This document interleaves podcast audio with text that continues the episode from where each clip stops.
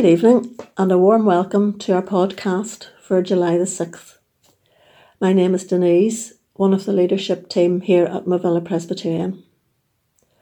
Over the last 16 months or so of the pandemic, I believe many of us have spent more time reading God's Word. A couple of verses I'd like to share are from Paul's second letter to Timothy. Paul is well on in years, and included in his letter is encouragement to Timothy to stay faithful to the true message found in the Holy Scriptures. Verses 16 and 17 of chapter 3 say, All Scripture is God breathed and is useful for teaching, rebuking, correcting, and training in righteousness, so that the servant of God may be thoroughly equipped for every good work. I'm very happy to welcome Paul Bailey to our podcast. Paul has been with us many times in Movilla, and we look forward to his teaching over the next four weeks. We also continue to remember Paul and Anne in our prayers. Let's pray. Father, we thank you that despite restrictions, we can still worship and be taught from your word through the gift of modern technology. By your Holy Spirit, may we be very aware of you speaking to us individually, whether we are taught something new or are rebuked about something in our lifestyle, attitude to others, or faithfulness to you. May we be humble enough to accept your correcting, and may we be trained in righteousness so that we might indeed be thoroughly equipped for every good work.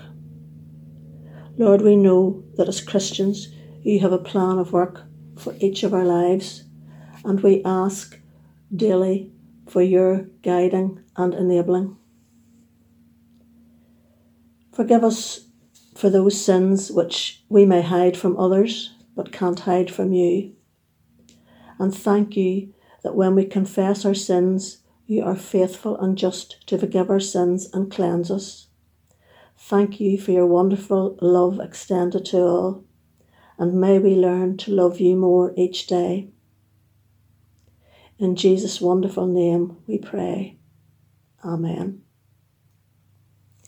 Now we're going to have our first item of praise, uh, a very familiar piece sung by Jonathan Ray. So let's listen or join in singing as we worship God with the words of Blessed assurance, Jesus is mine.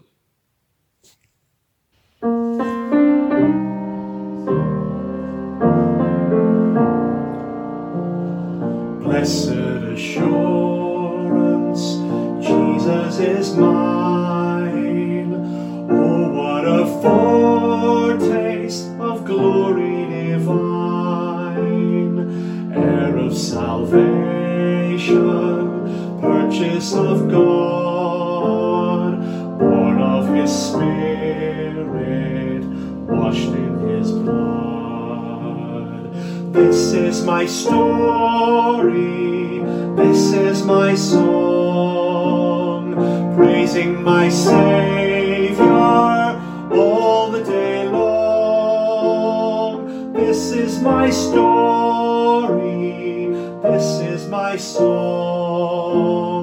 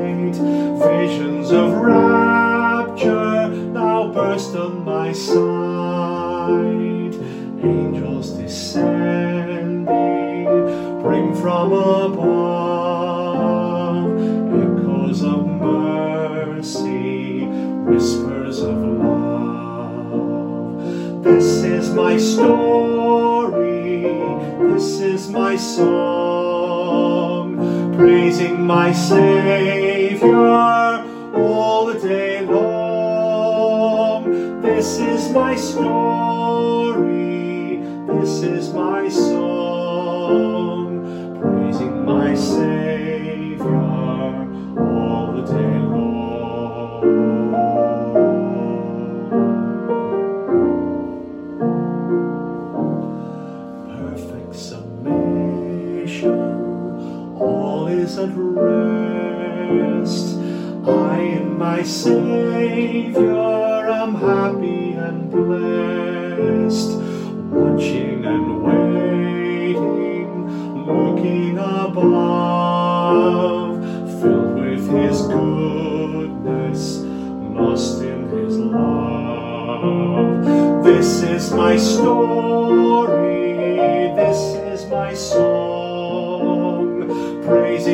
Savior all the day long. This is my story, this is my song, praising my Savior all the day long.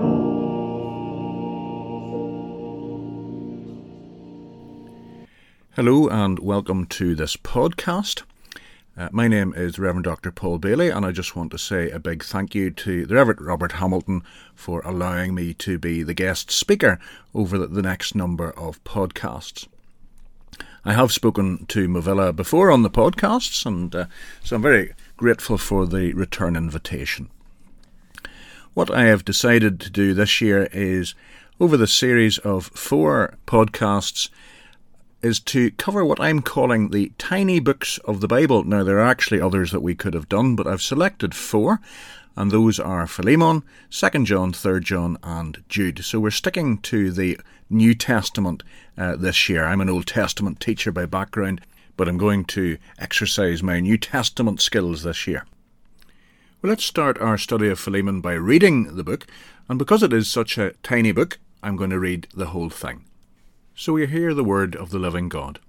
Paul, a prisoner of Christ Jesus, and Timothy, our brother, to Philemon, our dear friend and fellow worker, and also to Apphia, our sister, and Archippus, our fellow soldier, and to the church that meets in your home. Grace and peace to you from God our Father and the Lord Jesus Christ. I always thank my God as I remember you in my prayers because I hear about your love for all his holy people and your faith in the Lord Jesus. I pray that your partnership with us in the faith may be effective in deepening your understanding of every good thing we share for the sake of Christ. Your love has given me great joy and encouragement because you, brother, have refreshed the hearts of the Lord's people. Therefore, although in Christ I could be bold and order you to do what you ought to do, yet I prefer to appeal to you on the basis of love. It is none other than Paul, an old man and now also a prisoner of Christ Jesus, that I appeal to you for my son Onesimus, who became my son while I was in chains. Formerly he was useless to you, but now he has become useful both to you and to me. I am sending him, who is my very heart, back to you. I would have liked to have kept him with me so that he could take your place in helping me whilst I am in chains for the gospel. But I did not want to do anything without your consent, so that any favour you do would not seem forced, but would be voluntary. Perhaps the reason he was separated from you for a while was that you might have him back forever no longer as a slave, but better than a slave, as a dear brother. He is very dear to me, but even dearer to you, both as a fellow man and as a brother in the Lord. So, if you consider me a partner, welcome him as you would welcome me. If he has done any wrong or owes you anything, charge it to me. I, Paul, am writing this with my own hand I will pay it back, not to mention that you owe me your very self. I do wish, brother, that I may have some benefit from you in the Lord. Refresh my heart in Christ. Confident of your obedience, I write to you, knowing that you will do even more than I ask. And one thing more prepare a guest room for me, because I hope to be restored to you in answer to your prayers. Epaphras, my fellow prisoner in Christ Jesus, sends you greetings, and so do Mark, Aristarchus, Demas, and Luke, my fellow workers. The grace of the Lord Jesus Christ be with your spirit. Amen. So, friends, let's have a think about what we learn in this book. Just by way of introduction, let's say something about authorship and date and things like that. It's very clear that this is written by the Apostle Paul. He says, I, Paul, write this with my own hand. So the authorship is entirely clear. In terms of date, the clue is there. Paul talks about being in chains, so this is obviously during his time of imprisonment. And the book of Philemon was probably written at the same time as the book of Colossians because we know that Philemon lived at Colossae and in all likelihood, this letter was brought as a private letter to Philemon at the same time as Paul's letter to the Colossians was brought to the whole church. Now, as you look across all the writings of Paul, there's a great uniformity of thought. Paul is a very, very consistent writer. But the purpose for writing the different letters does vary. Obviously, the letter to the church at Colossae is a very theological letter, full of rich and deep teaching. This letter to Philemon is quite different in character. This is very much a personal appeal to Philemon to do the right thing. But what is the right thing that the Apostle Paul is asking Philemon to do? Well, we can reconstruct this from the contents of the letter it would appear that Philemon was a wealthy man who owned slaves, one of whom was called Onesimus. Now, first of all, let's just think for a few moments about this whole issue of the owning of slaves. Does the New Testament support this? Does it review it as a good thing? And I'm going to argue, and certainly this would be my own personal belief, that the New Testament on balance does not approve or in any way endorse slavery. We read in 1 Timothy 1 9 through to 11. We also know that the law is made not for the righteous, but for lawbreakers and rebels, the ungodly and sinful, the unholy and irreligious, for those who kill their fathers or mothers, for murderers, for the sexually immoral, for those practicing homosexuality, for slave traders, and liars and perjurers, and for whatever else is contrary to sound doctrine.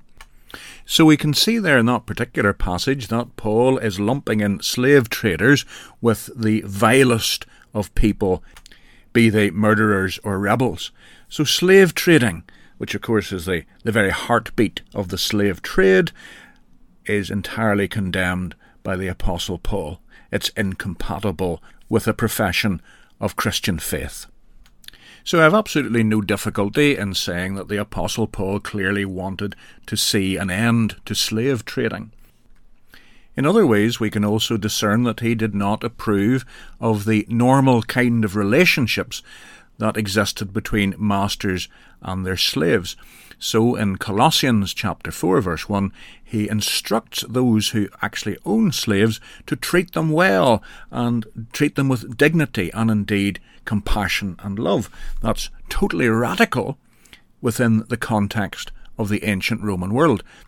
You might think it would have been better if Paul had gone further and just condemned slavery outright, but you'd have to understand that he's working in a situation where, on the one hand, the church expected Christ to return imminently, and so their whole focus was upon getting people to be aware of the gospel and bringing people to saving faith in Christ rather than seeking widespread societal change.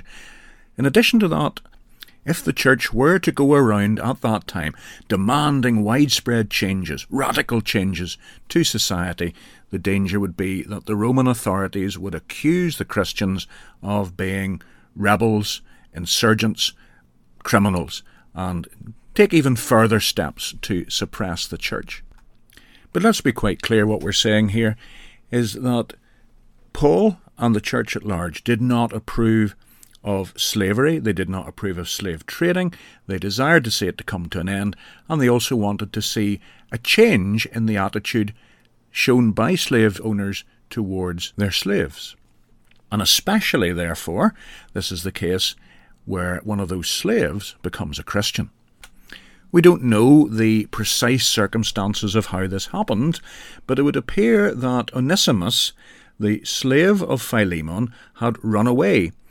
And it would appear also from the latter part of this epistle that when he was running away, Onesimus may well have helped himself to some of the property of Philemon, and in consequence of that, the Apostle Paul is offering to pay back to Philemon the value of the property that had been stolen.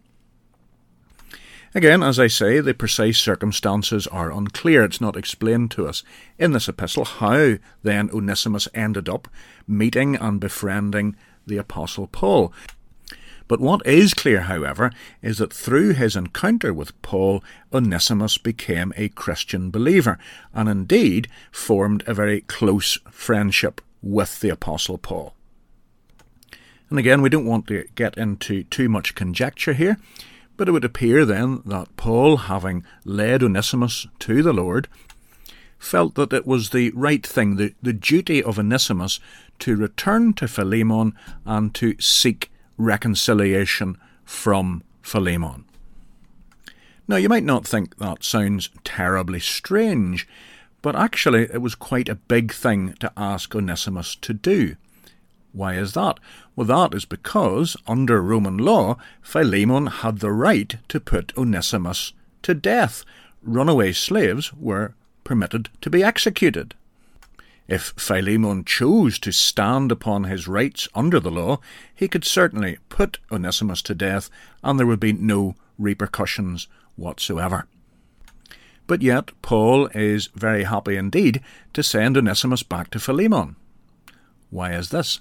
Well, it's because Paul passionately believes in the reconciling power of the gospel. He believes that because Philemon has been changed, because he has been regenerated by the power of the Holy Spirit, he's not going to behave according to the old nature. He's not going to be someone who is consumed with a desire for vengeance against Onesimus. But because he has encountered the love of the Lord Jesus Christ and his people, that he is going to do the right thing. Notice that he doesn't order Philemon to do the right thing. As an apostle who had led Philemon to the Lord, he would have been within his rights to order Philemon to take Onesimus back, but that's not what he does. He believes that he will do it because he is a changed man. But in addition to that, he also believes that Onesimus is a changed man, and because of the change in Onesimus through the regeneration of the Holy Spirit, that Philemon will also be able to accept him as a full brother in the Lord, no longer as a slave, but as a co equal. Now, I've already made the point that Paul and the church were at pains not to appear in the Roman eyes to be social revolutionaries who were fomenting discontent in society and seeking to overthrow the established order. But at the same time, let us not in any way underplay the radical message that they proclaimed. Roman society was deeply divided and stratified according to race, according to religion, according to gender, according to a whole variety of things.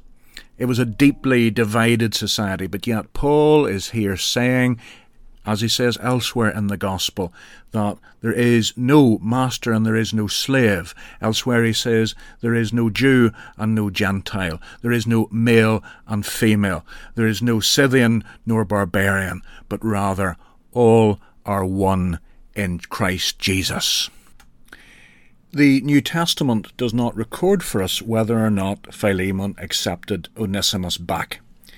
But I think we can probably safely assume that he did because of the reconciling and healing power of the gospel. I want us just to think about this for our last few remaining minutes and just remind ourselves that the, the gospel heals really in all directions. It heals the vertical relationship between God and humanity, and it heals on the horizontal plane because it brings together all sorts of different people who come from different backgrounds and have different perspectives, but yet become one in Christ. When Christ went to the cross, he made a perfect once and for all sacrifice that has turned aside God's anger against our sin. Through the righteousness of Christ that is imputed to us through faith, God no longer sees our wickedness, our iniquities, and instead credits to us the righteousness of Jesus. Our sins are blotted out by the precious blood of the Lamb, and God sees our sins no more and accepts us. But that has a powerful effect upon our relationship with other people who enjoy that status before God. All of us who have been forgiven so much because of what Christ has accomplished for us are bound together as one body of believers. Because of the unmerited grace and mercy that has been extended to us as individuals by God, we then extend that grace and mercy to our dealings with our fellow believers. We bear with one another, we love one another, we forgive one another, we support and encourage one another we read in 1 John 4, verse 19, We love one another because he first loved us. Whoever claims to love God, yet hates a brother or sister, is a liar. For whoever does not love their brother and sister, whom they have seen, cannot love God, whom they have not seen. And so, my friends, as we begin to draw to a conclusion in this podcast, I want to just say that very clearly the overarching message of the book of Philemon is this powerful, wonderful message of the reconciliation that comes to us through the gospel. Reconciliation to God, but that also leads to reconciliation with those around us. Now, this particular message obviously demands application in our everyday lives as we operate both in the church and in the world. I think we would have to be very naive indeed not to notice that at the present time, throughout the Western world, society is remarkably polarised.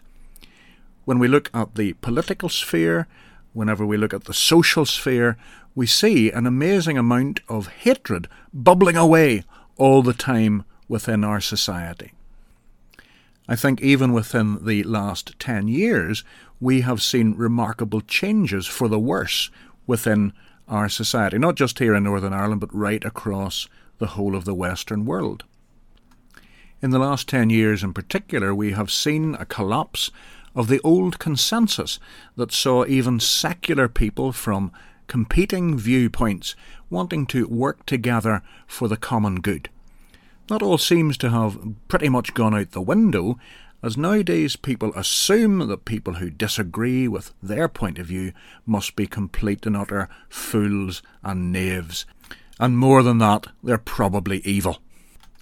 We see it all the time in the inflammatory language that is used in modern society and politics, where people are constantly accusing one another of being sexist or racist or homophobic or one thing or another. We see it in other ways where people are incessantly wanting to dig up the crimes of the past, both real and imaginary, and politicise those crimes of the past in order to beat over the head their current political opponents. And under such prevailing conditions within society, bipartisanship, the coming together for the common good, seems to become rarer and rarer. But sadly, we also see these trends creeping into the church. And for obvious reasons, I'm not going to try and name examples of this, but we're all well aware of numerous examples where the Christian principles of forgiveness and reconciliation have been thrown out the window in favour of inflammatory language and the desire just to win a conflict. Well, we who are followers of Christ have to be very careful indeed not to be infected by the false values of the world around us. The examples that are set for us by politicians and social activists are very often very, very bad examples indeed.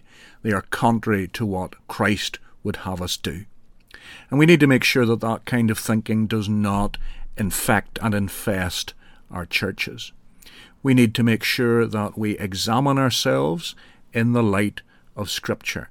We need to make sure that we comport ourselves to what Scripture is teaching us.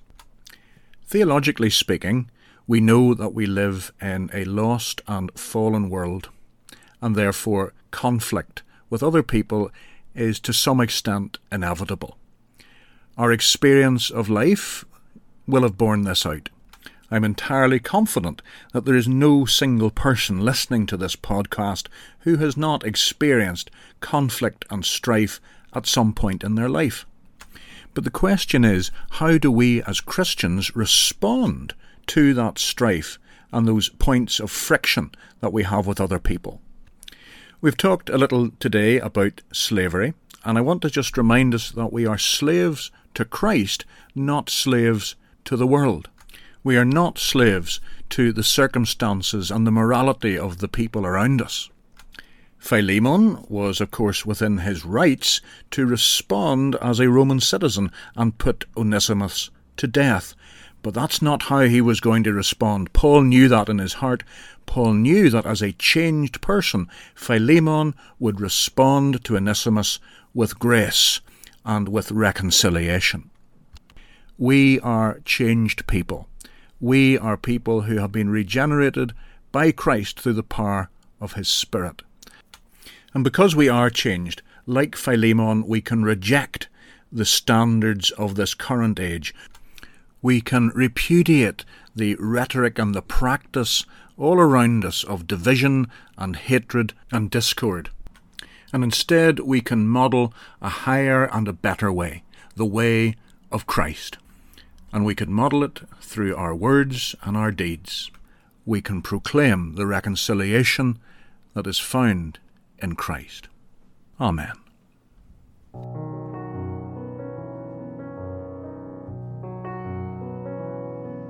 Do you feel the world is broken? We do. Do you feel the shadows deepen? You know that all the dark won't stop the light from getting through? We do. Do you wish that you could see it all made new? We do.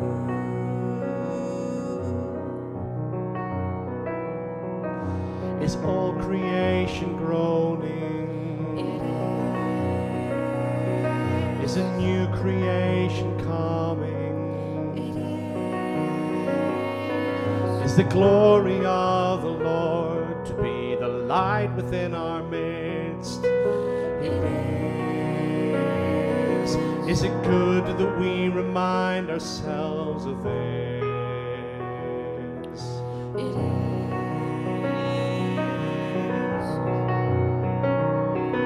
Is Is anyone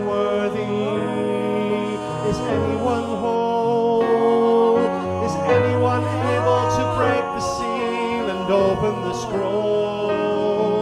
The Lion of Judah who conquered the grave. He is David's root and the Lamb who died to ransom the slave. Is he worthy? Is he worthy of all blessing and honor and glory? Is he worthy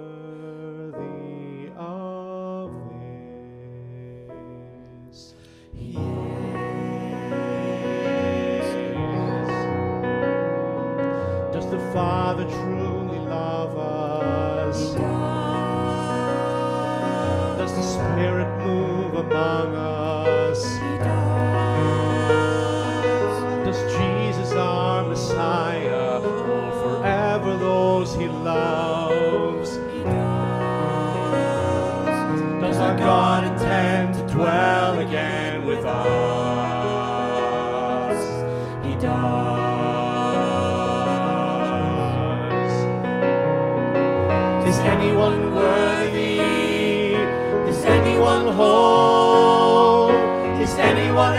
to break the seal and open the scroll? The Lion of Judah, who conquered the grave. He's David's root and the Lamb who died to ransom the slave from every people and tribe, every nation and tongue. He has made us a kingdom and priests to God to reign with the Son.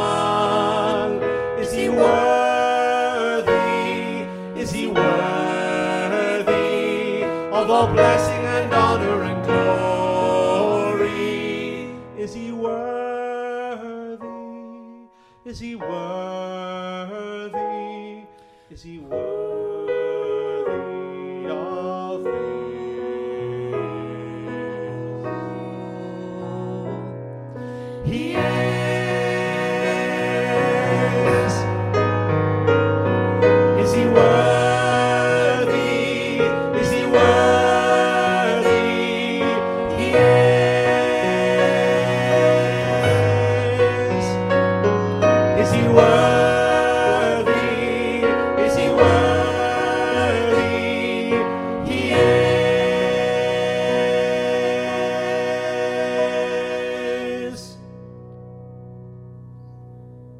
good evening, everyone.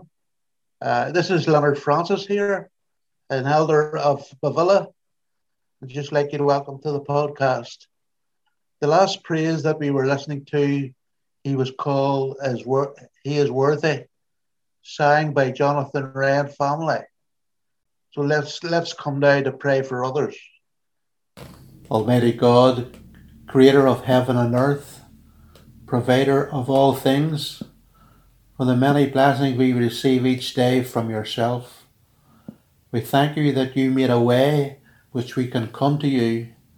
That way is through the precious blood of your dear Son, our Saviour and Redeemer, the Lord Jesus, to pray for others, those who need your comfort, strength, and healing. Some have to face difficult news because of operations, treatment, be with each one and may they love may, may their loved ones know your peace and comfort to face what lies ahead.